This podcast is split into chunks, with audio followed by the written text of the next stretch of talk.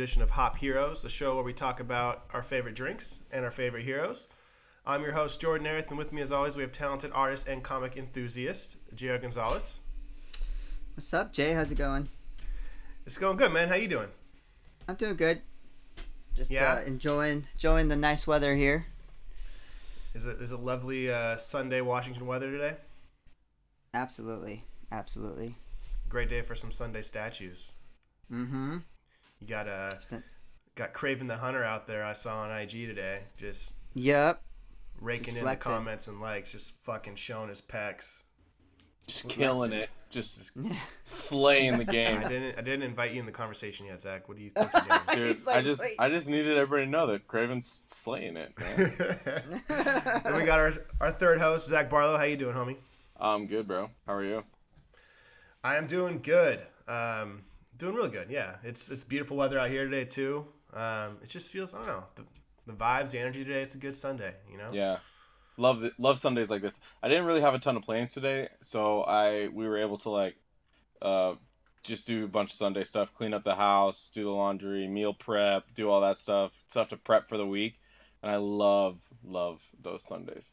Yeah. Like I hate being super busy on Sunday and then Monday just like happens and you just gotta like adapt to it and you're just like, Yeah. fuck, all right, here we go, gotta that's do awful. another week now. Those weeks are tough, man. So I'm um, I had a very chill, low key, get ready for the week Sunday. So I'm that's good. Absolutely. Yeah. The nice, productive, stress relief Sundays. Yeah, Prep prepare you for the week in many ways. So that's great. That's great. Um, cool, man. Well, we are on the mic today for one reason and one reason only, and that is to talk about my new beard.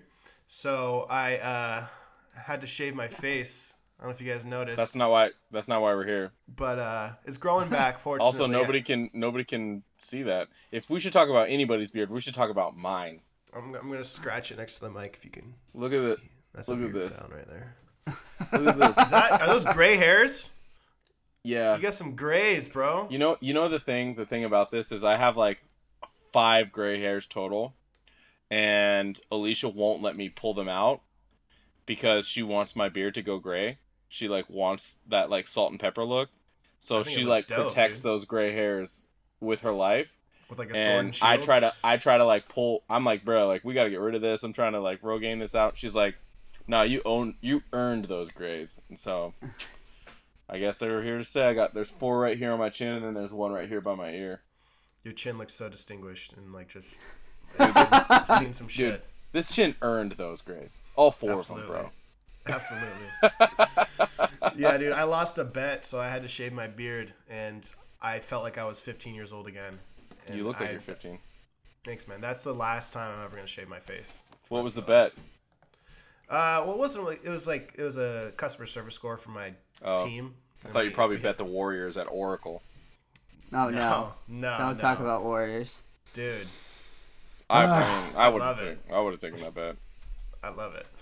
Um, okay, yeah, but no, that's not. We're not talking beard talk today. Uh, that's for our other podcast that hopefully never comes to fruition. Our Uh, Check our other podcast out, Beard Talk Pod. beard talk. So it's Wednesday, and I have a fourth gray hair. Um, what's up with you? uh, no, we're all talking uh, Dark Phoenix today because we saw it over the weekend, and um, I'm sure has some some feelings and some thoughts and some opinions. So, um, without further ado, let's, let's dive in. Uh, Cyclops is a bitch. I think that's a good way to start it off. Right? Uh, Dude. Well, here I have I have some argument actually against this this time, and because I I'm not a big Cyclops fan. I always thought he was um, definitely a whiner. I mean, we read the, the the Phoenix Saga, and he was kind of like, I'm not going anywhere. I'm sitting here by Jean Grey's bed, and I'm gonna That's wallow. that's called and, loyalty. And uh, Un- until he goes and fucks around like four different and- times, and then he, leaves he his mind family. sexes with the White Queen, whatever. Um, His life was on the line, guys. Pick a side. get it, get it. Can't have loyalty and life is on the line. um, there's only been a couple times that I felt like Cyclops was like. I mean, he's not like the worst character, but I felt like there's only a couple times where he was like OG for sure. Like, and that's when he was Avengers versus X Men, and he had the Dark Phoenix in him, and he was just ruthless. Like he was just like, I'm gonna kill whoever I want, mutants first. Like it's I don't care. Um, and then I actually I would love to see that version. Y- you got to read. We'll read it. We'll do an episode on it. Yeah. Um, but I actually really enjoyed this Cyclops on this movie. Um, for uh, a lot of reasons, but it's it's he's not as bad as the Michael Marston um, where he dies in like three minutes into the movie that with his uh, bootcut Man. jeans. That really pissed me off. So you liked? But- I thought he was such a goob in this one. Like at least he was like rugged a little bit in the old ones. Like he's just like a little freaking. No, I didn't, I didn't think so. I thought he was kind of great. I, I loved his like his, his action with the. Uh, I actually liked uh, most of the the action in the characters in this movie, so I was pretty happy. Um, Yeah. About it, so I, I didn't I, I think that I agree with Jr. I, I mean I, it's not like I was like oh finally this is the Cyclops I've always been waiting for, um, but this is probably I like this Cyclops better than I liked the Cyclops that lasted like three minutes into the movie Yeah. about his girlfriend or his wife. Uh, Well, that was in the third movie though. He had two movies before that where he was all all about it. And, like he was a pretty prominent He- character. uh, yeah, I just did, it's I never just- I never like I hated that Cyclops actually. It was so hard. He really didn't do that much other than like he was like the the pre Captain America before Captain America came out. You know, like oh go this way. Oh let's go up to the stairs. Rogue. You know don't. You know where's Rogue? You know Don't touch anything. Don't Yeah. touch anything. um, but you know, Wolverine, you're an asshole. You know, um, like that. I mean, I, I love I love Michael Martz. Like I love him in like um, Sex Drive. I love him in other stuff. But and I love the way he looked as Cyclops. Like I thought he was probably a closer look to what Cyclops would look like. yeah. But like his his movement in that movie was like he just got his ass kicked way too much. I mean, in X two, I mean he gets like taken over with a stupid gel pen that on the back of his neck, and he goes after you know the other Well, teammates. Everybody does. Like Yeah, everybody I- gets injected with that thing. But what do you mean by his one. actions? Because you say you like the, the new guy's actions, but you don't All like right, the so old like guy's actions. uh, when I loved it when um uh like the new movie. I love I forget that kid's name, but um what's his name? He uh I love it when he like moving I'll around and up. it's like I mean he's like okay first of all he amplified his beam with a beam gun on the on the starship right that was pretty dope that was cool. that was when dope. he when he went to like the shooter like cockpit. absolutely yeah I thought I was like what the heck is he doing this is not Star Wars I'm like I thought he was at the cannon of the the Millennium Falcon I'm like what the and then he realized he puts his faces up to it Yeah. and he shoots and he amplifies. Okay, so that that to me was pretty awesome. Um, and when he's fighting around, I mean, he's legit like da, da, da, like I mean, he's like double tapping on an air gun with his uh his you know his beam visor, and he's just like so Ty, his name's Tye Sheridan. Tye Sheridan. That's right. I love Yeah. him on Ready Player One. That was that's actually one of my. Oh yeah, same guy, right? Yeah, same guy. Amber's like, hey, he's got his uh, VR visor the whole time and everything That's he's doing. Uh, that's true. Okay. um but I, I love just the way he's you know he's moving around he's fighting more like he's actually like fist fighting a little bit you know in this movie and you know because cyclops is usually off in the distance kind of like a sharpshooter Mhm. uh, but he's like in in the game um Dude, I don't recall a lot him of the fist fighting at all. I remember him blasting and like the whole time, but I don't- I he don't was he, Oh, he he threw some blows on, on the train. I remember Yeah, him on the like protecting, uh, or like yeah, standing next to Jean and just like shooting people from the roof. Before he got to that that point, before he got to Jean, he was throwing some blows like to get to that point. Gotcha. in in new york when he's like when the when the train is like when magneto brings up the train michael Fass, uh Yeah. Fassbender, right he brings Yeah. up the train and he's down on the ground and he's fighting and um I, I just love I mean he didn't like pound like he didn't like Hulk the wall when he went like but he did use his beam as like boom I'm gonna put a hole in this wall I'm gonna walk through it like I thought that was badass for that Cyclops the other Cyclops never did that he never like put a hole in the wall to walk through like no, he got his just- fucking visor taken away by Toad, and then he, he like sh- destroyed the museum and stuff. I remember yeah that. he got he got beat up by Toad let's just put that in perspective Yeah. yeah. That's so I true. would say he was a much better Cyclops, and I do like Tye, uh, Sheridan. whatever Sheridan. So Yeah, when he uh when at I mean we'll, we're gonna go through the movie, but like when Jean was transferring her power to the the was it D'Bari or what whatever the race is, the And he race just was- like, "Pew!" Like he just murked Is her. like D'Bari? That was cool. Debar- Debar- Debar, all the yeah. way through. He's like, uh, Just uh walked in not and shot her, and she shot through the roof, and like that was dope. Yeah. That Yeah. was murk. Yeah. I've never seen a blaster like actually do some impact like that, so it's about damn time. Yeah. That was cool. Cyclops Um, like saved the day multiple times. oh my god! All right, so he yeah, was a we, little stronger. feel like we had to get the Cyclops segment out of the out of the picture. So now we can actually get into the movie. So, um, Jr., you want to talk about kind of what happened in the movie? Yeah. Um. So they they basically there's some there's obviously some differences from the comic book to the movie, and I think one of the problems with these X Men movies is they they have the origin of of the actual X Men and the, the Phoenix and the Dark Phoenix saga, um, and the X Men and the Uncanny X Men, which came out in the seventies and the eighties, and and then they got the the origin stories of the movies, right? From the early 2000, 1999 to what 2005 or something is when those movies came out. X uh, X Men, X Two, and X Men's Last Stand, right? Yeah, So they're mixing these two kind of like origin stories into this storyline, and but then, uh, so in this third movie, they're kind of trying to follow a little bit of the Phoenix Saga, Dark Phoenix Saga from the the comic books, right? So Jean Grey, there's an issue, um, uh, and so this obviously fo- this is a Jean Grey story. Uh, there, so there's a an issue in space. You know, uh, mutants at this point. Uh, Professor Xavier has turned them into a popularity. You know, um, kind of. You know, this is they're much more accepted. The Um, humans accept na- them because they do good. Yeah, they they've, they've seen put them their do risk good. their lives to like save Exactly. people. right. uh, Mystique is like a good guy. You know, she's like a, a mentor. Um, they have the first class is much older now, and they're they're they're either most of them are dead or it's just I think it was just Beast and Mystique, right? We're part Yeah. the only ones from the first class, and you got this new generation coming up, and I they had like the classic uniform, um, but basically, their the story goes where the comic book goes where they need to go up into space and need to save um, astronauts from what getting burned by a, what they think at the time is a solar flare, Yep. Yeah. right? So the team goes up there, and the team consists of Beast, Mystique, uh, Jean Grey, Cyclops, Nightcrawler, and Storm. Uh, and the and that close- and that uh Flash dude. Oh, that's right. Quicksilver was there Quicksilver, too. but he was yeah. barely Yeah. in the movie, which was depressing. Um, because I He love him in got the wrecked. First. He got Yeah. wrecked by by Jean pretty early on. Um, so they they go up there and basically they they do their thing, except for there is the captain who they left behind, and that's where Jean Grey steps in. And we all know Jean Grey. We've seen flashes of her superpowers being super, right? Like extraordinary. Um, but something happens and she gets swallowed by what we think at the time is the uh, what she kind of swallows it, right? The solar flare. yeah. yeah, and like the absorbs team is- it.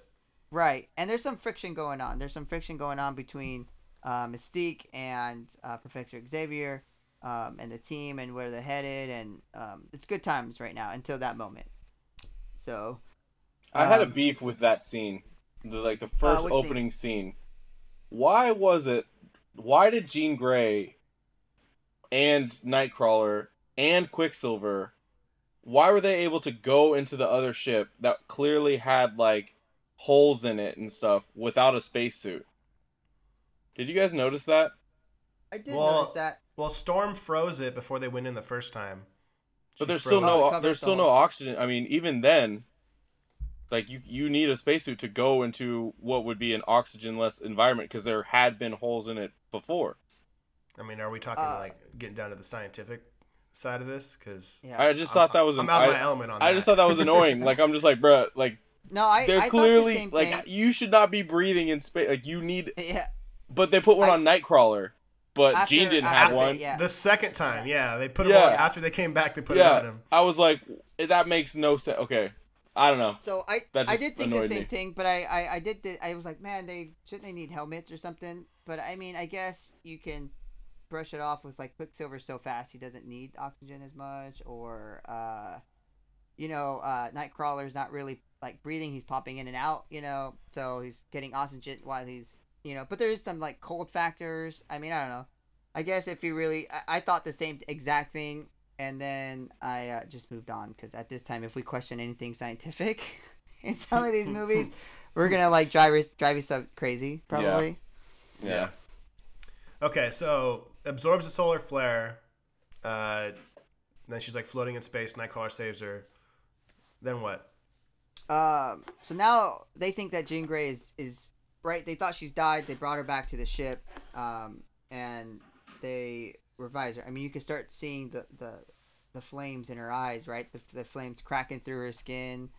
Um, and at this point, if you're not a comic book character or a comic book a comic book uh, reader, or if you don't know anything about the Dark Phoenix, you're a little bit behind the times.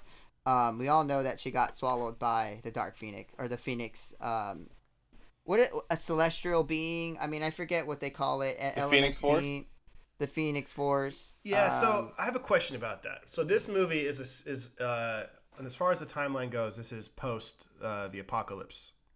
Yes, So in the apocalypse at the end, when Jean Grey steps up to Apocalypse and starts fucking murking him, the Phoenix Force starts coming out of her, and there's like the bird showing, and she's like turning all red and shit. But then this movie's saying that she didn't get it until she went up into space after that already happened. So I'm confused about that because did she have it in her already? Did she absorb it in space? I Is think there a um, disconnect? maybe there's in in the comic book, Jean Grey even before she got like in the spaceship when she saved her friend. Do you remember that in the car wreck? She saved her friend who got in a car wreck and she brought Yeah. her back to life. So at that point, she like tapped into the Phoenix Force, and I think By I tapped think- in, do you mean that she had it in her the whole time, or the Phoenix came and as in her? like she like basically to me as i thought about it is like it's not in there but she's like using such her her power is going to such new levels telepath you know what i mean? Like it kind of like an antenna to it. Do you know like what she i'm has a like connection to it. Like that's how the Phoenix like- Force found her. exactly. And that that's why she got pulled down and it was after her. so in the movie when she used it in apocalypse it the actual force was coming after her. And that it was flying through space to come get her. Because even the uh D'Bari alien um was even telling her you brought this here you brought it do you remember that when she talked about that in the movie like it was Yeah. coming after you because guess, she's so powerful she can handle it I, I yeah, I guess I just like I don't know. I feel like that's kind of weird. That's the only thing. Yeah, that's the only thing I thought about was from the comic book. Like you would have to, I guess, read the comic to understand that part, right? Where, I mean, she kind of like tapped into it by like going to bring a friend back to life. I would think that would be something you need something strong to do that, right? And I mean, she's she doesn't have the three wishes or the three rules that the genie has in Aladdin. You know, can't bring people back from life. Can't. Uh, Aladdin must have been good, bro, because that's like the second and third week in a Never row that you're still like hitting that Aladdin reference. yeah, dude. It's like still great deep movie, I loved it. engraved into your mind. yeah. It's a, it's a, the magic carpet ride. I Yeah. love it. Um, but I, I think that, that that at that point, this is why we're here. We're here to explain these little moments because right, people are probably thinking the same thing. Is she brought the Phoenix Force to her by tapping into something at a level that she had to go to to beat Apocalypse. Like that's what she did. She basically signaled to the Phoenix Force, "Hey, I'm here. Come get me." And that's exactly what the Phoenix Force goes after. It goes after things that are powerful and things that it wants to inhibit, and in the process, it destroys, right? Because it doesn't understand. So, just Yeah. goes. I will So say that's this what I thought. I, I think that as of if you're gonna watch this movie, you either need to listen to our last podcast or make sure you re- you watch all the previous X-Men movies of this generation or make sure you read the story because I feel like if you just jump into this movie, this movie does absolutely nothing to catch you up on what's going on Oh yeah, but, they're way like, far down the line. but al- but also draws directly off of what has already happened. So like. I brought Alicia with me and she hadn't seen the movies and she did listen to the podcast but she didn't watch any of the movies and the whole time she was like who the fuck is that? Who the fuck is that? Yeah. What what is going on? Like what Absolutely. why is this happening? And Yeah. so much so to the point that she actually ended up falling asleep. She was like, "All right, well, if you're going to stop answering these questions, guess what, bro? It's nap time." And I was like, "That's fine. That's totally fine." So yeah, uh, that's that. So I guess just a little kind of caveat to, you know, us. We have this background knowledge. We know that the Phoenix Force had had been already kind of chasing Jean, but we did a ton of research. I mean, that we do this Yeah. for all living almost. Right. Uh, Yeah. So I don't know. Is that a knock on the film overall? Like, do you think they should have tried to like bring people up to speed a little bit better, or do you feel like it's like justified to just start like from where wherever they left off and just go forward? Um, that's a good question, man. I think that there's definitely going to be some confusion because, like, yeah, you don't really get the whole idea of what the Phoenix is. You just think that she kind of got infected by this like space virus. It almost seems like, and then the I keep forgetting. Is it D'Bari? Is that what the race is called? Like D'Bari. I think it's D'Bari because it's D D'Bari? hyphen B A R I. D'Bari. So they just kind of come out of nowhere. And first off, I didn't know that they were shapeshifters. And like, I thought it was almost like a Skrull attack when I first saw them. And then they don't really like explain why they're there until like that chick starts trying to take over. But from my understanding in the comics, Jr. weren't they like guardians of the universe and they wanted to eliminate the Phoenix Force when they realized that Jean had it because she was so dangerous with it? Like, was weren't, Um. weren't they more like neutral than they were like attacking in this? So I mean, we're going back to like Avengers, what number four, right? 1964. That's a long time when they first appeared. Um, and I mean, I have I don't remember or if I've ever done any research on what they were meant to do. They were all I remember reading is that they were brought to Earth to help uh, Namor um, fight the Avengers, and um, so they were kind of this bad guy right off the bat, and um, so there was no agenda in the comic book. I mean, they were just they look. They actually called them. They were known as the asparagus people because in the comics they look like a, a long face, uh, like vegetable with eyes and mouth that can chip shaped. They definitely made him Um, look scarier in the movie. Yeah, They absolutely they did. They Yeah. they made them look like I thought they reminded they reminded me of alien zombies just because the way they ran and they were just kind of like monotone about things. You know what I mean? Yeah. Like they were they reminded me of like alien zombies. They kind of reminded me just, of the first uh, aliens that the Men in Black contacted, like way before Will Smith was uh, on the Oh. force. Do you remember like that, like the first contact? And there's like that picture of that super long, tall alien with those big ass black eyes, and he's like shaking hands with the Men in Black in like a flowers. field. Yeah, yeah, Yeah. that one, that one. Yeah. He, he reminds me of those, which uh, which for Yeah. some reason have always been creepy to me. Like Those are creepy called the, Yeah. the those are called the grays. Um, the aliens are super like thin and like creepy looking. There's like three different types of aliens people have claimed they saw, and one of them are the grays, which are those, and there's like the reptilians, which look like just like walking reptiles kind of thing. So Ugh. just a little alien insight for you. Thanks, man. Um, yeah, gotcha. So to answer your question, yeah, I think it. Uh, I don't think it was a. It was a it was a tribute to the loyal fans of the movie where you'll be able to actually follow it, but I do think that there will be people that are confused. But maybe that Yeah, will I encourage mean- them to watch the prequels. I don't know. yeah. that that that Bari race. I mean, you have to dig deep for that that eight like that character in the Marvels. Like you got to be like. I mean, I had to honestly, I had to look. I mean, who's who's a Red Avengers for? Like I've I skimmed through Avengers four. You know what I mean? Like you've got to be an Avengers fan or to know who those that character is.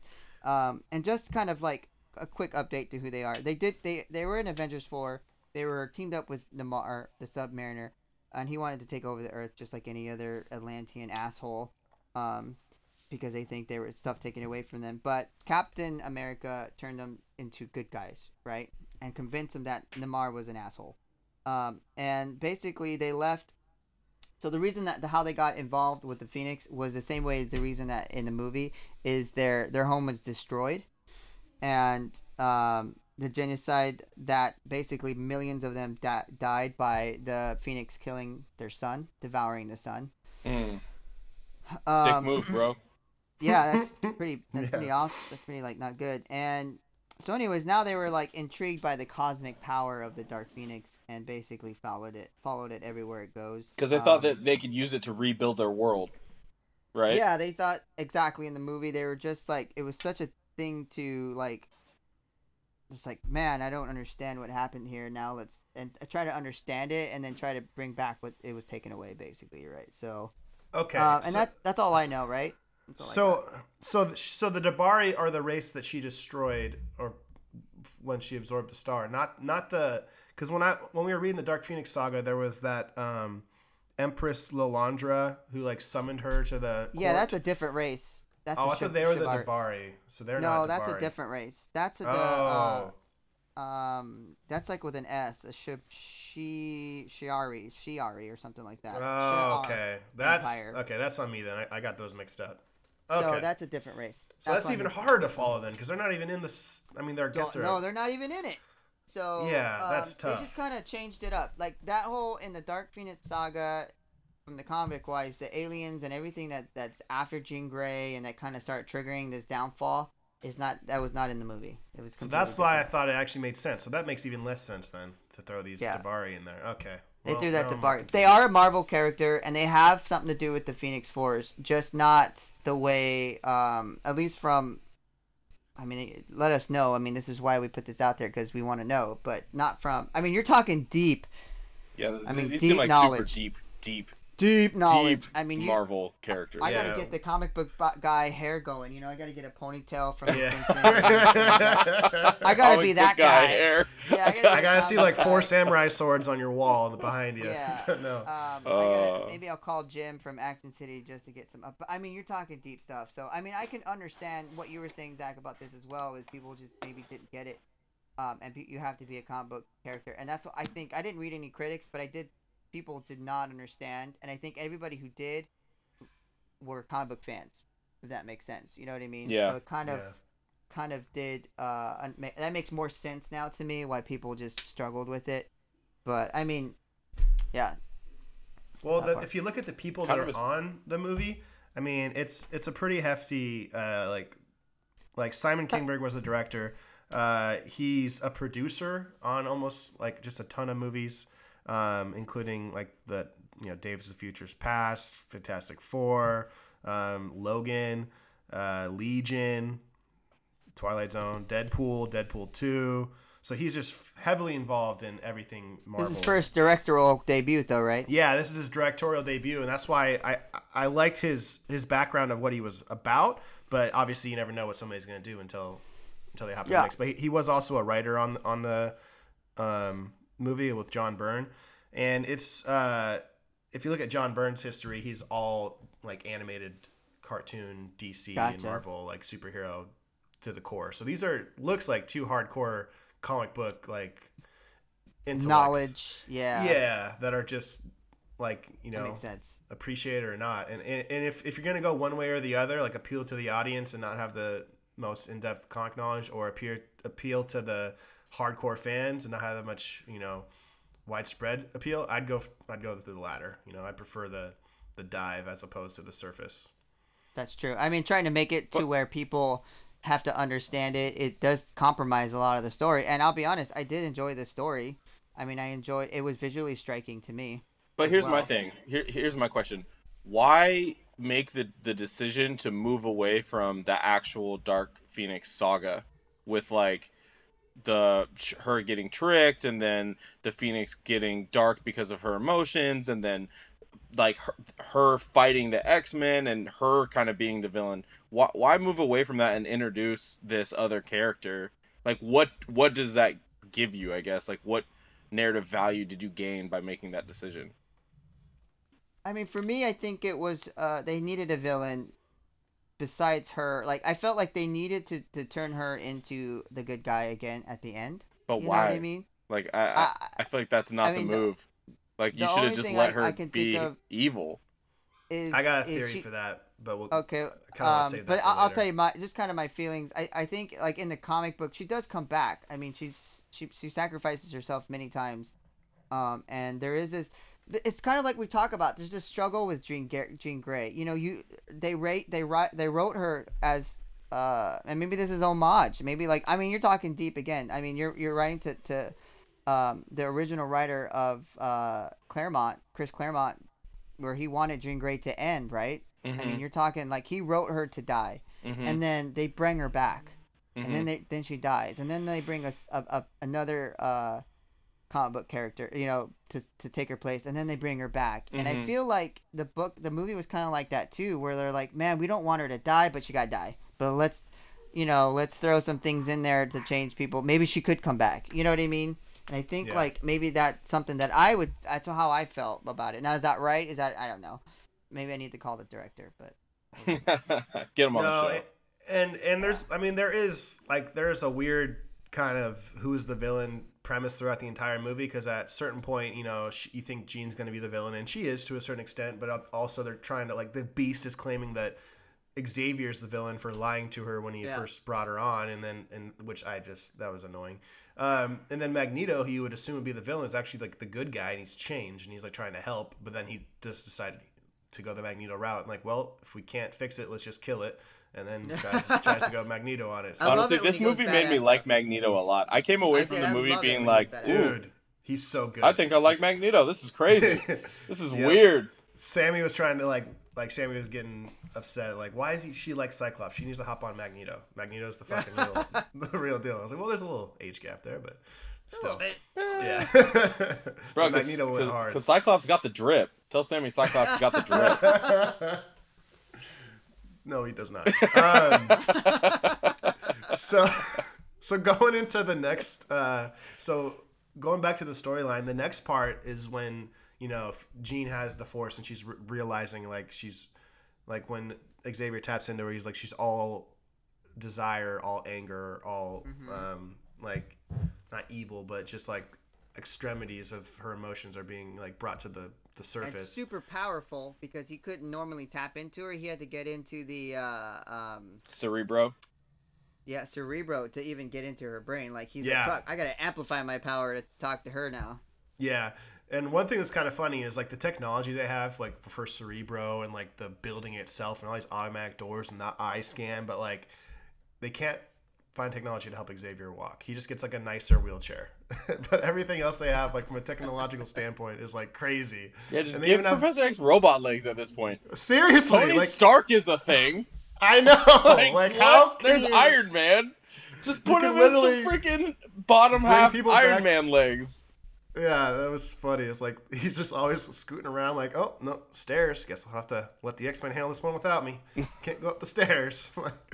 Like, it's just at a certain point, you think you'd be able to find a way. to Nightcrawler, Nightcrawler, 7-Eleven right now. I'll I'll, I'll image it. Boom. I'll I feel image like he did that most of the movie. He's like, Nightcrawler, I need to go over here. Nightcrawler, take me this way. Nightcrawler, like he- this room over here. Like, when they're when they roll up in the town of like Jean's old house, uh, and like they're like having that standoff in the street, and he's like, Gene, I didn't I didn't lie to hurt you, I lied to protect you, or whatever. And then she's like, fuck off. He's like, all right, Scott. Scott like walks up. He's like, Like- get get Scott, her, come on. get her. Okay, like, that didn't work. Scott, Bro, on. If anybody turned out to be the world's biggest bitch in this movie, it was not Cyclops. I think it was Nightcrawler. Oh, I uh, have argument. oh, Oh, argument. I have an argument there. I oh. actually. Ooh, yeah. Why was not? What did he do that was cool besides literally transport Professor X? Uh, the train part was pretty dope. Yeah, he he had went- one cool. That was the the one cool scene Went when rage. he got mad. That was that Yeah. was it. But other than that, he was just a human transporter. I feel if the weakest one. His all his them, tail it went fucking- was- he- it was kind of Storm. She kind of reminded me of Raiden a lot. Like Storm, Storm? was pretty. I'm gonna- Storm was pretty whack too. Not gonna lie. I like the tr- I like the train mm. battle. Like everybody kind of just they did a good job of displaying everybody's abilities in the train battle. I think everybody kind of had their little moment, and for the most part, That their full power bar up on like on the video. yeah, game. Everybody's they like power up. special. Yeah. Yeah, Magneto though, his part. dude. Oh my! When he like Okay. w- tried to stab that dude and missed, and then like continued on anyway, and the like bar just like like oh my god, Oh, I thought you were talking about when he got him all in the train, then he just collapsed it on them. oh yeah, then just like like a tin can, and then went, and then the train just flies. threw it like- off. oh man, yeah, Magneto's something else, bro. That's crazy. Magneto's a fucking beast. Um, so we kind of skipped over a major part in the movie that we haven't talked about yet, which was my favorite part. Um, when they are in the neighborhood, so so so Jean goes to see her dad that she thought was dead, who is what Xavier told her. Because in the beginning of the movie, she kills her mom by having powers and putting her mom to sleep, and then they crash, yada yada. And and you find out in flashbacks the dad wanted to give her up because he couldn't contain her, and Charles was like, "Okay, I'll Right. take her on." And so instead of telling her the truth, he she was eight. He told Right. her that they both perished, and he took her on. Right, which is Um, an important part, right? Because it's part of something towards the end of the movie about this whole scenario with her, with Professor Xavier and her dad. Like it's it's it's not just this. It's a really important part of the movie, actually. Yeah, it's like he's like like Beast is freaking out, and, and the reason Beast is freaking out is because when they they have this standoff in the neighborhood, and Phoenix wrecks Quicksilver, and she's like destroying everything. Mystique walks up and tries to connect with her, and she throws a little hissy fit and throws everything back and throws Mystique onto some spikes and, and kills Jennifer Lawrence. Which I Mystique was probably my least favorite part of these of this series, this new series. I think her character is just not done well. Didn't look well. Didn't look good. It was like like gelled back red hair. Like it just Nightclub wasn't hair. good. Yeah, and, and Jennifer Lawrence, all, all she did was just pout like for three movies. You know, she like she had some cool like fight scenes, but she just pouted and like didn't know what side she wanted to be on. Didn't know she was good or bad. That's bad. true. And- I did like the Rebecca Romijn uh, Mystique better than than Jennifer Lawrence Mystique. Absolutely. For some reason. Well, she just doesn't look like Mystique. I, I don't get Yeah. that cast at all. But you could tell Jennifer Lawrence has fallen off because they murked her in like the first twenty minutes. Like she got killed, and then she's She's just like, I gotta go make another movie. yeah, she's gone. And then like apparently Beast is like super connected with her, which is that true? Did they have anything, or is that just because they're both blue? I don't know. I don't know if I. I mean, I don't remember anything, but I, I'm not. I didn't read a lot of X Men. Um, and the ones that I did, Beast was already gone. So, um, I've never I heard of Beast be. and Mystique having a thing. Me either. I mean, I just think they. I, I mean, I we, I could be wrong. If I am, please let me know. But I just think they did that because they were both They're casted. the They were people? both. They were They're both, both blue. They were both from the first class. they're gonna create a, a, a Las Vegas show with the blue people, and they're gonna have that's gonna be their family. the and Blue Man Group. the Blue Yeah. Man Group. Yeah. Nightcrawler. now Nightcrawler is Mystique's son, right? In I think yes. In the Like comics? there's yep. but that's I- not in this storyline because I feel like they're almost the same age. No, and isn't there like there's like another isn't Mystique someone else's parent too? I forget who. I mean, Mystique yeah, is kind of. the the red dude that um, was with Sebastian Shaw in First Class. The one that Oh yeah, there's like some weird shit with her in the comics. too. Like I mean, She had a kid with like the like like the devil or somebody that lived in hell, right? yeah, she's had some weird babies. yeah, I think that's where Nightcrawler came from, but I could be wrong. Yeah, I don't know. So yeah, so Mystique dies, and then that's like that causes a whole thing. That, like that's why Magneto's like trying to get involved now because he finds out he, that Raven got killed, and Yeah, he's fucking because uh. Beast went and told like a little baby. Beast pissed me off this entire movie. He's just crying. And you're the villain, Xavier. Admit it. If you can't admit it, then what are we even doing here? And then at the end, Yeah. he's finally like, "I am the villain. I admit it." And I just, do you, I fucking disagree with that. Like, I think Xavier did the right thing at that point. Like, eventually tell her, sure, but like, do you think he should have told her at the when she was eight years old what what what was happening? I It's mean, always it's always a go ahead. uh uh okay I'll go for it. Uh, it's always a hard thing to in these like in these like scenarios where the leader is the bad guy. It's almost like that scenario where um in the the Dark Knight where Harvey had to be Batman for a moment because you know it's like a, a, a there's like an image thing and it's like Professor Xavier had to do the things that he had to do regardless of what people thought. And there's always that moment where everybody's like you're wrong. For then and then at the end he's like okay you're right. And i felt like professor xavier just got tired of people of like calling him an asshole. And like yeah okay you're right i'm sorry. And then let's move on. You know i felt like that was kind of what they were trying to do. Um, but yeah i mean I, it's always hard when they do these leadership roles and they got to make those tough decisions and then there's always that moral of of like hey you think outside yourself kind of thing you know what i mean and think about others and then ultimately he did do the right thing but you know, you know people want to got to learn that lesson I just don't understand why he didn't like tell her early and then let the dad like come and visit and shit. Like why did why did they have to like completely cut them off and say, "Oh yeah, he's dead." Like I feel like that's a pretty understandable story. Hey, uh you have crazy ass powers, so you need to like come here and I want to help you learn these powers, but your dad, he lives in Pittsburgh. He's 3 hours away. He can visit on Father's Day and weekends and shit. That's how we can do this. Like, why does he have to like a total cut off? Like, nah, fam, he's, I think he's that's gone. The, isn't that kind of the mutant way? Don't they kind of cut them off from their families? When they come Um, to that school. Didn't he? Didn't he also say too that he didn't want her? I mean, that's kind of where the the flashbacks at the end. I mean, He gonna get to blamed her for the death of his wife. Yeah, he's like, and I he lost my want her. world that day. Uh, And well, was- mm, it kind of was her fault. Yeah, Fuck. but he didn't lose his world if his daughter's still alive. Like, come on yeah. now. Yeah, his I daughter. but I mean, it was At the her end, fault. They explain that. Yeah.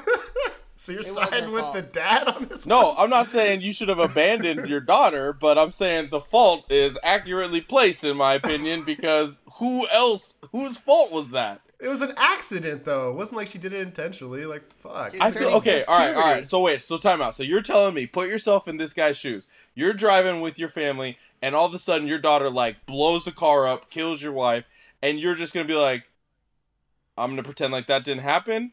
Like, no, we got some serious, serious decisions to make at this point because I don't know what you can do. I don't know what else. Like, I don't know how to deal with that. I feel like yeah. that's a pretty. I feel like the responsible thing is to find somebody that knows how to deal with that because clearly I have no idea. I don't. Absolutely. But here's my thing. I don't think you should have just been like, deuces, I'm never gonna see you again. I think you should have been Right. like, I did this and Charles did this because it was the best thing for you because I couldn't handle it on my own. But I'll see you every other weekend and on Father's Day. Like why? Like I just don't know. and on Father's Day. I don't know why it had to be like so dramatic. Like cut it all the all the way off. I As think. from uh, like a, a writer standpoint, or as like a character, like that. That's No. what, the way they wrote it. No, no, I know exactly why they wrote it because it's because it's Crea- it, it it's dr- dramatic. But in reality, from like a real standpoint, like I don't know, I, I'm I'm coming I'm kind of coming from a put yourself in his shoes okay. direction. So yes, you don't sweep it under the rug, pretend like it didn't happen, because obviously it's a huge event, and you got to find help. But at the same time, you have to still love your daughter. You know it was a mistake, you Right. Don't, you don't just blame her and hate her. And Yeah, cut her get some counseling. Don't just like say bye, bitch. I'm gonna like live it by myself, and you can like, and not support her. Like that's the rudest thing to do to anybody on the planet. He was like the, the worst dad. He gets the worst dad award. I was just gonna say that bad dad award Ah, goes to that- absolutely, Mr. Gray, whoever Yep. whatever his first name I'm blame, is. I'm blaming him for this whole Dark Phoenix saga. It I really mean, is it his really fault. is. His The whole thing is like this whole movie should should have been called Daddy Issues. X Men presents Daddy Issues. It's about to get real. Coming this Father's Day. Uh, so on Mystique, real quick, after because she just died, I, just for, I forgot. So I had a question, Jr. And I don't know if you have the answer, but when she imitates somebody or shape shifts, she she does it like to a T, like where their thumbprints are the exact same. Yep, Which my I don't- retina and everything. I don't really understand how that's possible unless she knows exactly in her mind what his thumbprints look like. Like, how does she get a replica of a dude's dick that's wearing pants? Like, how does she know what that dude's dick looks like when she turns into him? Maybe maybe she wings that part. I don't know. I mean, the thumbprint. I could probably say that. uh you, you know, I don't know. Maybe she's got like this. Obviously, she's a mutant, so she's got superpowers. So maybe she's got this sense of every molecule in their body, um, kind of like, um, you know, like when a chameleon or something touches like a branch. You know what I mean? Like you get this sense of what colors should be and I think maybe she's got that power. You know, maybe it's not just that she can look at you and then turn into you. Maybe there's a feeling or a pheromone or a um, uh, some kind of scent that you put off and that triggers in her mind to like mutate exactly who you are. Um, and I think sometimes when you look at, I, there's probably theories on this too, right? There's probably something to read about what exactly her powers are, and what it's not just that she could shapeshift. Is maybe she can like sense you in a certain way. You know what I mean? Like, um, you know, maybe she can like okay get who you are as a person just by being near you, um, or maybe uh, uh, you know, maybe she can like maybe she does have some like telepathic ability, but it may be a different version of it. You know what I mean? And Just like physical or something, no mind. yeah, Something. so that's kind of how I see comics. maybe other people see it differently. Maybe they need that, but that's to me how I see Mystique is. She just she's got this thing about her that it's not just that she could copy you as a person. She can actually or copy you physically. She can copy you as uh into like yourself and who you are, and that comes with fingerprints and dick size and um if you're like uh you know if you got the you know you got the hood or not on your penis you know um Oh yeah, Okay, we're getting that's we're, enough- we're really getting into it here. I have something Yeah. I have something here about her shape shifting powers. Uh, this article about Mystique. uh, that I'm going to read. When Mystique was first introduced, her powers had very specific limits. She couldn't change her own mass. In other words, the form she took had to be roughly equivalent in mass to her own. That changed as- a result of the X Men Forever miniseries.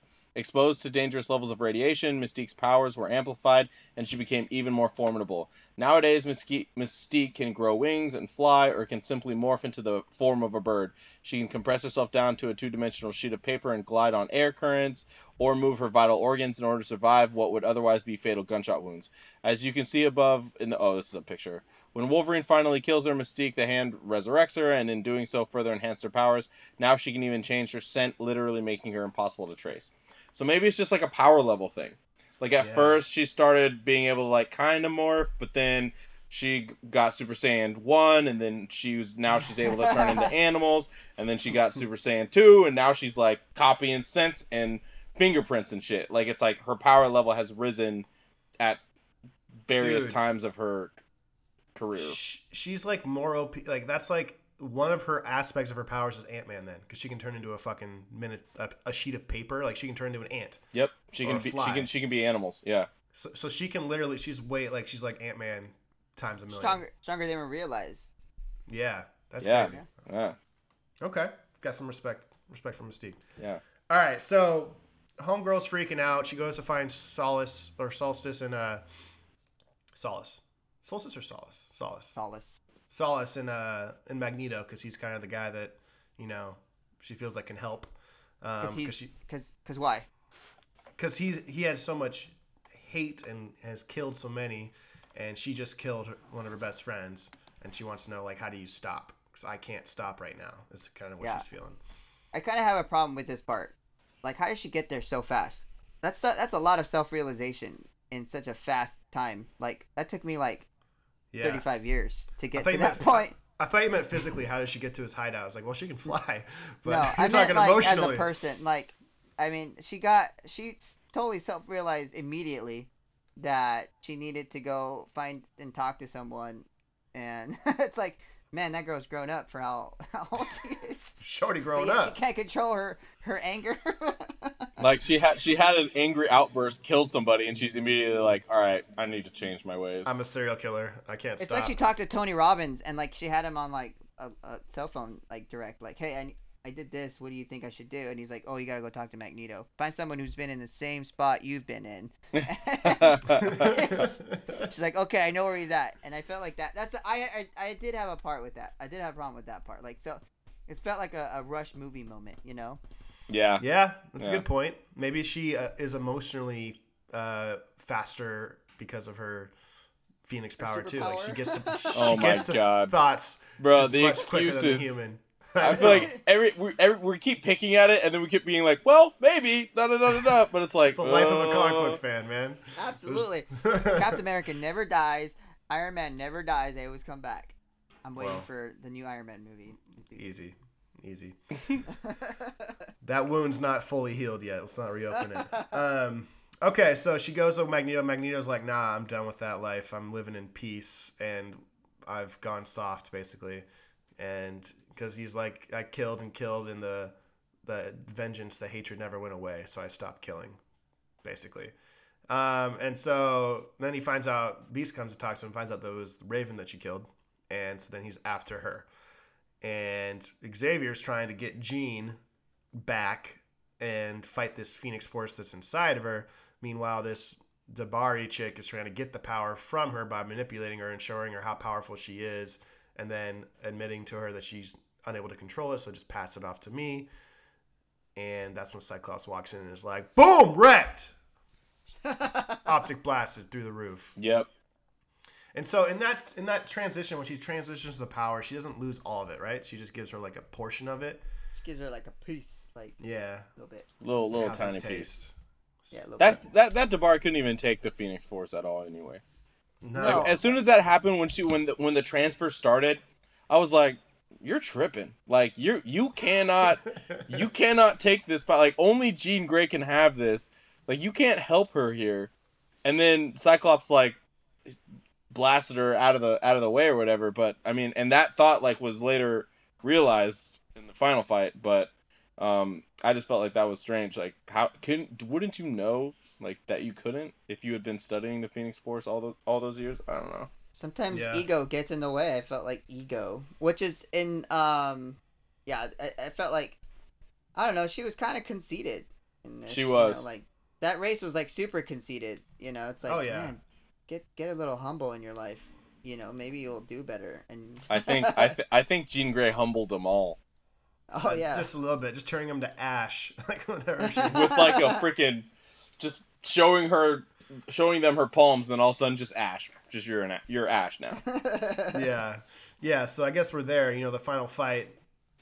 They're trying to destroy this this Phoenix D'Bari, and then Jean's just like, "You want a taste of the power? I'll give you a t- I'll give you a taste or whatever." And like fucking. This this part pissed me off because she's like this bubble is creating around her and she's like deteriorating everything around her, and then Cyclops like runs up to it and his hand starts deteriorating. And he's like, "Oh, Jean, what are you doing?" He's like, "Get the fuck away from her and let her do her goddamn business, Bro. Why?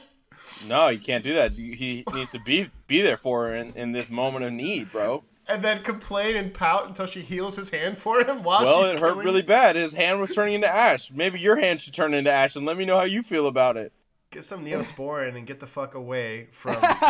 Neosporin. I your think I badass think he bitch. wasn't talking so much about his hand as much as he was saying you're about to destroy this city. Like you're fucking shit up really bad. Like I feel like the Cyclops being hurt was like her realization of the collateral damage that was starting to happen around her and what led to her decision to like just shoot out up into the sky and not destroy the city. Like I feel like it was less about the hand and more about like the destruction overall. And Cyclops just knew that that was how it was going to be Oh best communicated God. to her, and so he used his hand in a matter of quick thinking, like a leader should, to show her that hey, you're about to blow up this city, girl. Maybe you should go up in that sky, do your thing. And she was like, "Got you, baby, got you," and then she did.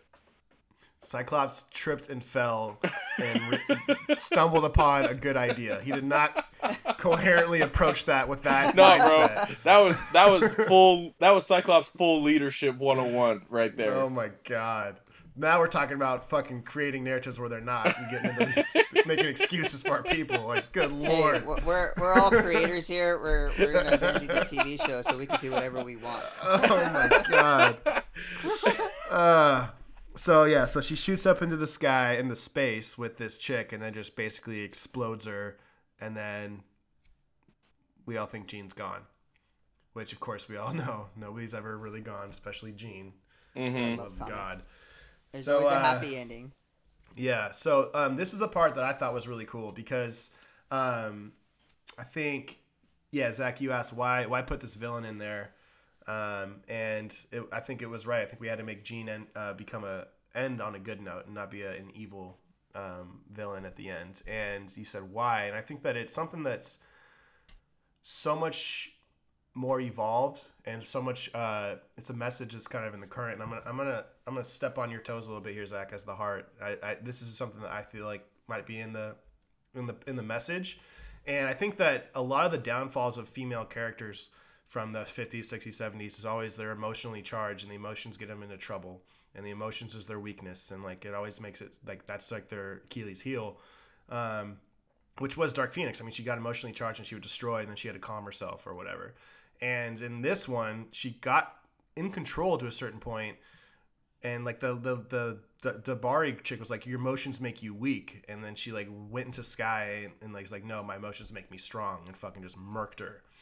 And I feel like that is like evolution in, into female characters and, and almost like a female empowerment kind of message. Like emotions don't make women weak. It's it's what makes them love so much harder than men or makes them willingly go into childbirth because of their love for their spouse or the child that they're giving. It's like this these powerful emotions that they have is it, it's a strength when they can wield it. So I, I thought that was kind of the message on that and that's why they wanted to end on a good note and I just think it's cool to see because you don't really see that with female characters. It's always their weakness and not ever utilized as their strength.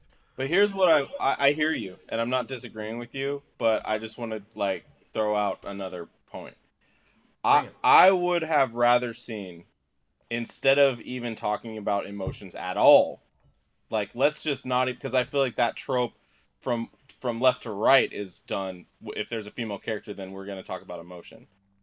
Ta- show her become super villainous and super evil, because I feel like that would give her the depth that I think the three of us agreed on the last episode. Jean Grey lacks. Because here's a realization I had when I was watching the movie. What like when we're talking about these characters, we're talking about things that have been written like in the past, right? And now now it's essentially the meta, right? And so these guys have like written a bunch for Wolverine, a bunch for Cyclops, a bunch for Colossus, so on and so forth. Not so much for Jean Grey, and now we think Jean Grey is more of a shallow character. But the meta is happening right now. Like as we speak, it is still going on. And what happens in this movie is the meta now. Like that it's adding to Jean Grey as a character. I mean, you there's no reason why somebody like us couldn't draw from the movie and make an argument just as much as somebody could draw from the comic. I mean, we're all creators. Yeah. It's just creating it. So I feel like, yeah, like her emotions made her stronger was cool, but giving somebody like this like dark, kind of villainous, um just like I mean, and then mopping up everybody and then like having like a full arc where maybe she even came back from that in a different movie, something like that. I mean, that's like an investment, but it gives her the depth that I wish she had. And so I just and then and then also to circle back to my original point, I'm kind of like if there's a female character in power, I don't really need to hear about her emotions all the time. I don't hear about the guy's emotions all the time. So why do I have to like always be faced with like your emotions make you weak, your emotions make you strong, your emotions make you weak? Like why don't we just like look at you as a person instead of through Well- that lens of like what your emotions like make you?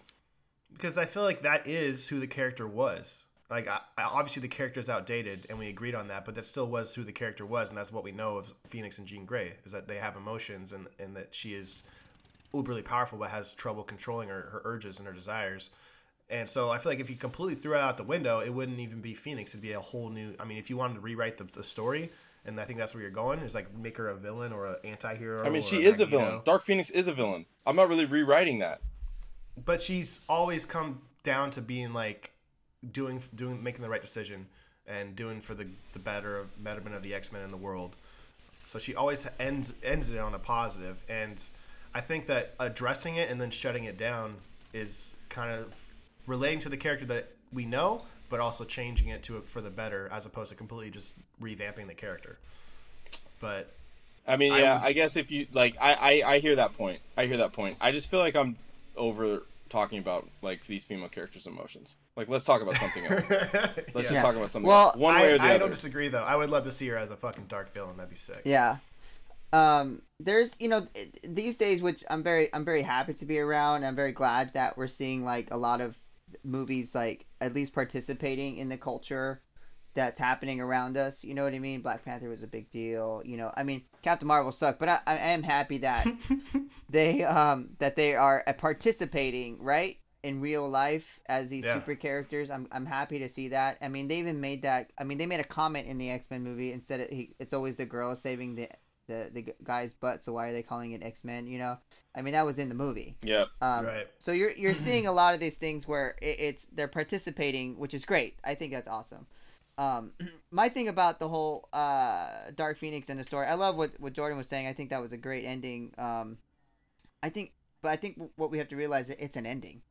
Like Disney bought it out. Like they ain't gonna make any more X Men, and Mm. um, they're not gonna continue the story. So. Uh, I do think they did leave it open to continue a storyline. Obviously, you know we saw some great little uh, things about the in the movie that we like. Oh, there might be a continue, but for what we understand right now, what we're reading, Disney has just put a halt to all that stuff. Um, and I felt like they just wanted to have it lift on a good note, which is the, the struggle with Jean Grey, right? I mean, it's such a str- like I go back to this whole struggle with writers and Marvel and what they wanted to do with Jean Grey, and you know, you they Marvel and that whole code about no superhero is ever gonna die as a villain, right? They might be an anti-villain, they might go to villain, be a villain, but they're always gonna come back to be the hero. And um, I kind of felt like that code was applied to this movie. Mm. You know what I mean? And I felt that since they were they were gonna kind of end these X Men movies, which is not the been the best movies we've ever seen, but it's still been part of a culture. You know what I mean? The first X Men movie came out when I was like thirteen or fourteen years old, Mhm. and um, I remember watching that in the movie theater, and they changed they did change some stuff, you know, and um, but yeah, I did fall in love with some of the characters. I mean, the characters and the actors in these this last set was, have been amazing. So it's you know, it's kind of an homage to hey, we'll see you later, thank you, and Yeah. yeah, it's kind of a, it's an ending, and why not have it end on a good note instead of like. I'm gonna instead of ending it like on a Friday the Thirteenth note or a I'm you I'm here for the Friday the Thirteenth note, man. you know, it's like I don't I know. don't I don't it. know why. I feel like don't maybe I'm either. like just dark and twisted, but I feel like I just feel like like how many like serious female actually like dark and gnarly ass villains do we ever get to see? Like I, I w- like I'll say this, I wasn't surprised by how it ended. But if they would have made her like super gnarly and like actually really scary, that would have been like, "Oh, I don't I don't know if I've seen this this character before."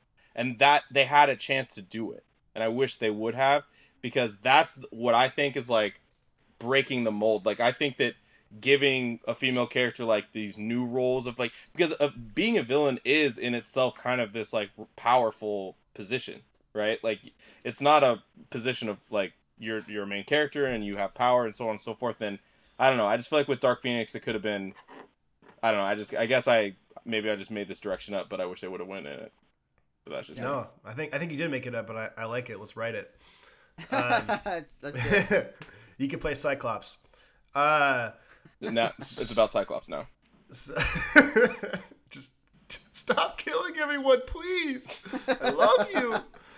Um, my hand. Uh, so at the end of the movie, Xavier, like they changed the school to the Jean Grey School for gifted youngsters, or whatever the hell, and uh, so they just basically just barred Xavier, and he's out. he's just out of the school.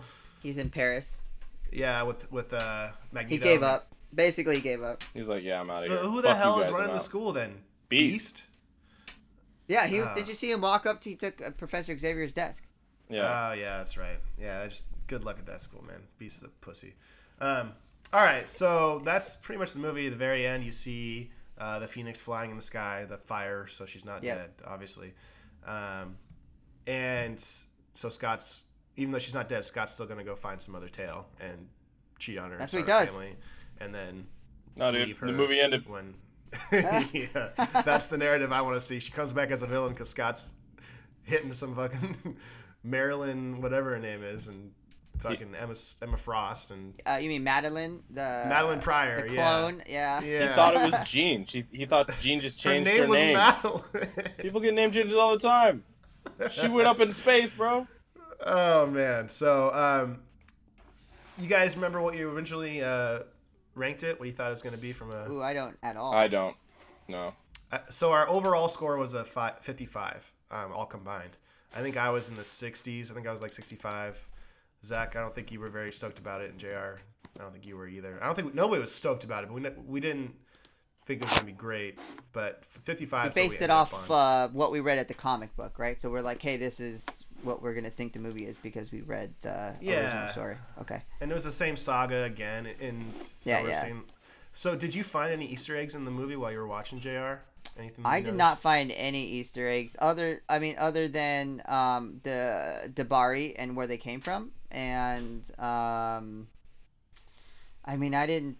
I didn't see anything like I didn't see anything online about Easter eggs. I mean, I may have missed something, but people were just. I didn't. I, I kept running into like people criticizing the movie, so I I kind of tried to stay away because it was not. Um, it was Not a not fun. positive space. Not at all. And I didn't want to read anything or like bump into something, so I didn't catch any Easter eggs. I, I didn't. All I thought, all I saw was the D'Bari stuff on there and what where they came from, and um, no Easter eggs here or there. Okay. Well, now that we've seen it, you know, what do you guys think? Better or worse than our prediction? Um, I'll go first. Uh, I'm gonna say better. I am gonna give it a seven, actually. Um, Wow. Okay. And the reason I'm going to give it a seven, it has nothing to do with the storyline. Uh, we already know what the storyline is, but I'm going to give it a seven because I, I felt the actors killed it. I felt like um, uh, Sophie Turner killed it as Jean Grey. I, I kind of felt with her throughout the whole movie.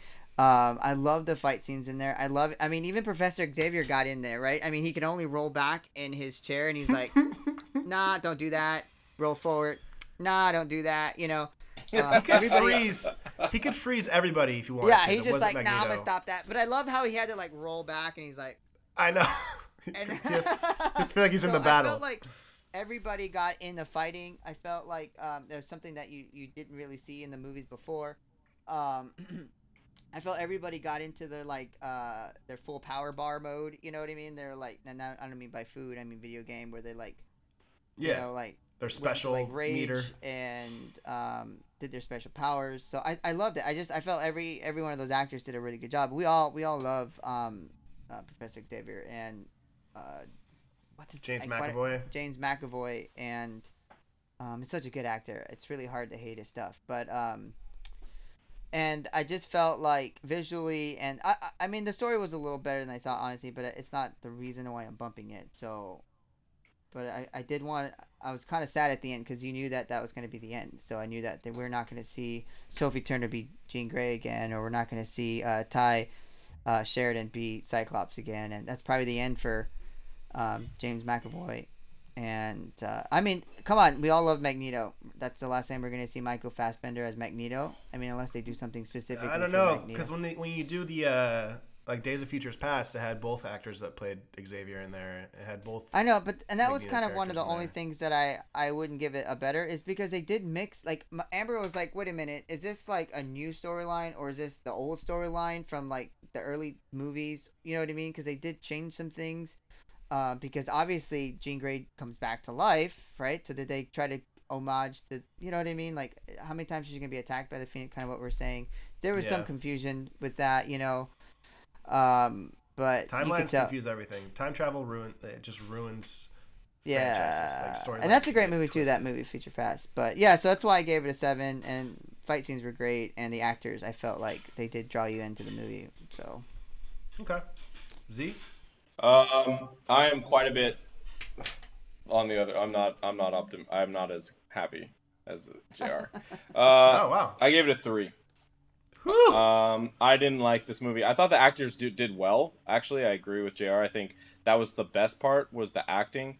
Um, I thought the writing was pretty terrible. I thought there was a lot of one-liners that were super cheesy and like really moments that were like should have been more impactful. When Mystique died, I felt like I I wasn't attached to the character. Like I didn't really care.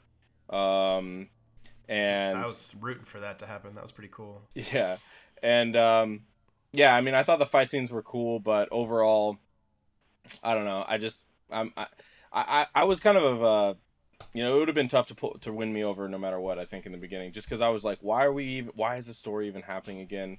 So I don't know. I I um yeah, I just wasn't my favorite, so I gave it a three. Okay. I uh, I I think I'm somewhere in the middle. I think it's it, it was a little bit better than I expected. Um, I'm not. I didn't love it. I do agree. I think there was some cheesy one-liners that really. Whenever there's a cheesy one-liner, like it just really rubs me the wrong way because it's just so for like for Raven, like when Beast was like Yeah. all blue. And it's like Yeah. oh. And it sucks when it's supposed to be in a really dramatic moment for the character. yeah, it ruins Like, the, it ruins the setting. It really does. It's just like, oh god, that was a terrible line, you know. Yeah, and then there's like like when Nightcrawler was like watching that alien fight the dude that said, "Hey, my son's a fan," you know? He's like watching it happen. He waits till he gets stabbed and then teleports to him. He's like, "Oh no, don't die!" It's like fucking teleport and kill the guy. I don't know. Nightcrawler pissed me off a couple times too. So and, and he's usually my boy. Um, so yeah, there was some gaps, some weird things. I thought the whole fucking father and Xavier being the bad guy that kind of annoyed me. But o- overall, I think that Sophie Turner did a great job. All the actors really did a good job and I liked how it ended. And I think that the story was not the exact same as what I was expecting, so that it was a little bit different. I mean, the ending was quite- pretty expected, but the whole plot line and how they got everybody involved was was pretty good. So I, I'm gonna stay at a 65. So that brings our total. So you said a three, and then you said a seven, JR. Yeah. That three is gonna tip the old bell curve a little bit. Five point five. exactly what we were before we signed. hey. hey, at least we're consistent. Yeah. All right. Uh, does anybody have the Rotten Tomatoes pulled up? I have it up. Um, so the audience score is 65%.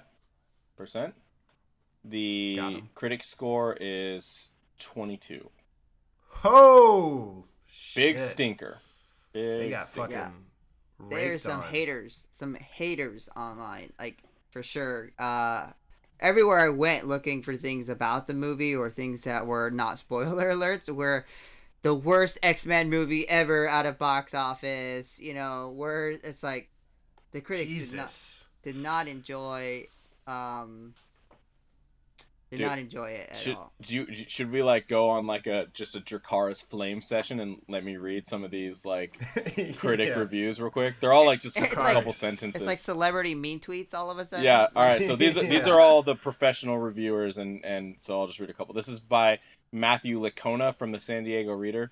It didn't have to end this way. It didn't have to end with so little emotion, so little meaning, with a sad little speech about evolving for Phoenix's sake.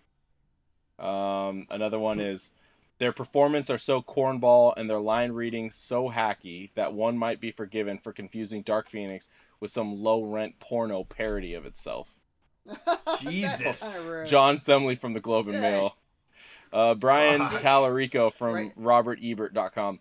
It is a joyless, lifeless, boring affair that repeats ideas from better X X films and feels more like an obligatory reunion cash grab than a deeply considered goodbye to iconic characters. He's saying that the final stand or last stand was better. Uh, yeah, I think he's he's saying that. Oh, Good one more, one more. This is uh, David Write him Sims some from the hate mail Atlantic. for saying that. Um, the momentum drained out of these X Men movies long ago. Dark Phoenix should serve as a fittingly perfunctory farewell. God damn. Yeah. Well, once again, we're right there with the audience score. We always are. We speak it's for a- the people. I think a lot of times the critics are definitely like, I need to make a like a, a statement, you know. and um, I think us as audience, we're like, man, that was awesome looking. Like we're we're like we're lesser beings compared to critics. That they're like, I don't like the way that We're that rock. lesser beings. No, I It's think like- they just don't hate our lives as much as they do. Yeah, that's probably it. And then they're they're just like they're like, man, that rock looked fake in that movie. I'm gonna write that shit down. Man, Gene, man, look at Cyclops, man. That jacket, that's so last year. And I, like s- I felt I saw like that coffee cup on the table. I didn't know they had know. Starbucks in Westeros, like the fucking Yeah. Rick Game of Thrones. I Thrones. felt like they go after stuff like that, and us we're just like we're just good. We're, I'm just happy to see the fight scenes and see things that I've seen in the comics happen. I'm like pretty good. I think most people are like that, so that's probably why I'm- we get along with you know, both the audience. I'm deeply offended by you guys talking about this because my score was closer to the critics' score than, than anything else. Zach, is there anything you want to talk about, bro? You okay? You're like, your life sucks. You're so stupid. You just care too much about rocks and fucking water bottles. Fuck you, Zach. Fuck you.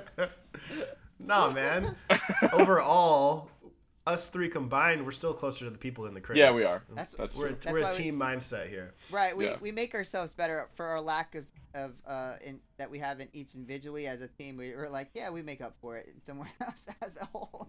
We com- are you saying we complete each other, JR? We do. Aw. We, we complete each other. Oh, oh my god, get in there. So get, cute. get deeper in that mic. Um, Jesus Christ.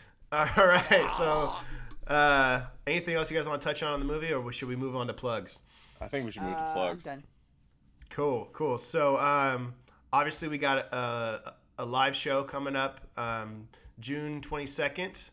Uh, we're doing it at Action City Comics in Federal Way. Hey, hey, if you don't hey, follow hey, us hey. on Facebook, follow us now. Uh, the invite is on there. We do uh, ask you send us a, a message. We're uh, getting to pretty RSVP. full, to be honest. Yeah, Our list is Yeah. pretty pretty much full. I mean, we could probably try to to get you in if you if you send a message on Facebook or hit one of us up, but um as of right now, we're getting uh we're getting pretty up there. So yeah. do it sooner rather the- than later. I'll say that. Absolutely. It's it's uh it's what 7:30 to 9:30. Is that the time frame for the show? Uh, Z? yeah, I thought it was seven and Yeah. nine. Wasn't it seven and nine? Was it seven thirty? I gotta double No, it's check. got to be the the show starts at or the the the shops in or closes at seven, so we got to do it. Yeah. After that. Oh, Yeah, okay. 7:30 start time. I think. we I think we it, it might be a seven thirty start time. Then let me check it.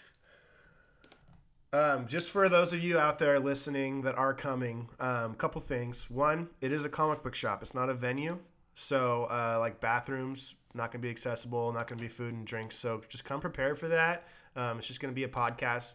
You know, it'll be interactive to a certain standpoint, but not not a whole lot of other support that are another uh, like no concessions or anything like that. Um, there will be comics for sale. Uh, don't get me wrong there. Um, so you can always stock up on those. But from from a concession standpoint, just be prepared.